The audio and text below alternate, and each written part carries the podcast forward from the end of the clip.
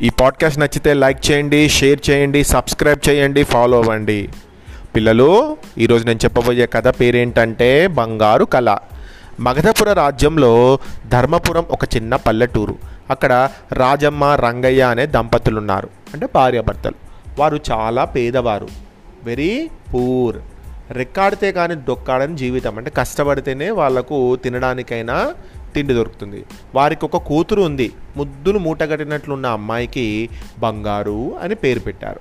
ఆ పల్లెలో కనకయ్య అనే ఒక పెద్ద ఆయన ఉన్నాడు.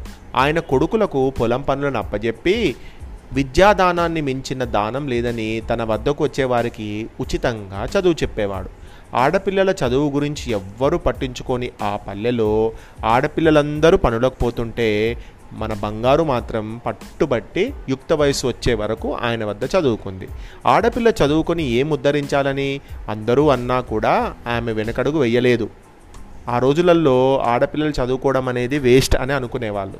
కానీ ఈ బంగారు వాళ్ళ అమ్మ నాన్న తనను మాత్రం చదివిపించారు ఆయన చదువుతో పాటు అనేకమైనటువంటి మంచి మంచి విషయాలు కథలు చెప్పేవాడు. బంగారుకు పెళ్ళి సంబంధాలు చూడడం మొదలుపెట్టారు. ఒకరోజు బంగారుకు బంగారం లాంటి కళ వచ్చింది. ఆమె పట్టు వస్త్రాలు ధరించి ఒంటి నిండా నగలు పెట్టుకొని ఉంది. ఒక అందమైన రాజకుమారుడు ఒక గుర్రంపై వచ్చాడు. ఆమె దగ్గరగా గుర్రాన్ని నిలిపి పరిచయం చేసుకొని నిన్ను పెళ్ళి చేసుకుంటాను అని తనతో చెప్పినట్టు కల వచ్చింది. టక్కున కళ్ళు తెరిచి చూసింది ఎవ్వరు లేరు. ఆ కళ అలా వరుసగా నాలుగు రోజులు రావడంతో ఆశ్చర్యంగా అమ్మా నాన్నలకు చెప్పింది అమ్మా కళలు నిజమవుతాయా? పూరిగడుసలో ఉండే నిన్ను రాకుమారుడు పెళ్ళి చేసుకోవడం ఏంటే పిచ్చి పిచ్చి దాన? ఇలాంటి పిచ్చి పిచ్చి ఆలోచనలు పె- పెట్టుకోకు అని మందలించారు తల్లిదండ్రులు. బంగారును ఆ కళ వెంటాడుతూనే ఉంది. బంగారు అమ్మమ్మ గౌరమ్మ రాజధానిలో ఉంటుంది. పూలతో రకరకాల అలంకరణలు చేయడంలో ఆమెది అందవేసిన చెయ్యి. తోటలో పూలతో రాజభవనాన్ని రాజదర్బార్ను అలంకరించడం రాణికి పూల జడలు తయారు చేయడం చేసేది. అందుకు కూలి కూడా ఆమెకు ఇచ్చేవారు వయస్సు పైబడడంతో ఆమెకు రోజు రోజుకు ఓపిక తగ్గిపోతుంది. తోడుగా ఉంటుందని తన మనవరాలు బంగారుని రమ్మని కబురుపింది బంగారం అమ్మమ్మ దగ్గరకు వచ్చింది. ప్రతిరోజు అమ్మమ్మతో కలిసి ఆ రాజమందిరానికి వెళ్ళేది. పనిలో ఆమెకు బాగా సహాయపడేది. మగధపురాన్ని పరిపాలించే జయవర్ధనుడు అనారోగ్యంతో మరణించడంతో ఆయన కుమారుడు చక్రధరుడు రాజయ్యాడు. ఆయన సభ కవి పండితులతో కలకలలాడుతుండేది. ఒకరోజు ప్రభాకరుడనేటువంటి పండితుడు రాజసభకు వచ్చాడు. తాను మూడు ప్రశ్నలు అడుగుతానని మూడు ప్రశ్నలకు ఒకే సమాధానం చెప్పాలని సరైన సమాధానం చెప్పగల మేధావి ఈ రాజ్యంలో ఉన్నాడా అంటూ సవాలు విసిరాడు. అడగమన్నాడా రాజు. ప్రభాకరుడు చిరునవ్వుతో సభ అంతటా కలియజూసి ఈ భూమి మీద నిర్లక్ష్యానికి గురవుతున్న మహావృక్షం ఏది? కోరని కోరికలు కూడా తీర్చే కల్పవృక్షం ఏది? గరళాన్ని మింగి అమృతాన్ని పంచే విశిష్టమైన ప్రాణి ఏది అని మూడు ప్రశ్నలు అడిగాడు. మొదటి ప్రశ్న ఏంటంటే ఈ భూమి మీద అస్సలు ఎవ్వరు కూడా పట్టించుకునేటువంటి మహావృక్షం ఏమిటి? రెండో ప్రశ్న ఏంటంటే కోరిన కోరని కోరికలు కూడా తీర్చేటువంటి ఆ వృక్షం పేరేంటి? విషాన్ని కూడా మింగి అమృతాన్ని ఇచ్చేటువంటి విశిష్టమైనటువంటి ప్రాణి ఏది అని ప్రశ్నించాడు. ప్రభాకరుడు ఈ ప్రశ్నలు ఎంత ఆలోచించినా ఎవ్వరికీ అర్థం కాలేదు. పండితులందరూ తలలు పట్టుకొని కూర్చున్నారు. చాలాసేపటి తర్వాత ప్రభాకరుడు మీకు సమాధానం తోచటానికి కొన్ని సూచనలు ఇస్తాను. నేను ఈ ప్రశ్నలు అడగడానికి ముందుగా మీ రాజ్యంలో తిరిగాను. పాఠశాలల్లో గోరువంకలున్నాయి చిలుకలు లేవు. పూజించవలసిన పూలు నేలపై పడున్నాయి. తుమ్మెదలేమో పైపైన ఎగురుతున్నాయి. ఎక్కడ చూసినా పుష్కప విమానాలు నేల కూలి నేలపై కూలిపోయి ఉన్నాయి. వెలుగును పంచే జ్యోతులకు నూనె కరువైపోయింది అన్నాడు. ఇవేమి సూచనలండి? ప్రశ్నల కంటే కఠినంగా ఉన్నాయి అనుకుంటూ దిక్కు తోచక అక్కడ ఉన్నటువంటి మహామహా పండితులు కూడా మౌనంగా ఉండిపోయారు.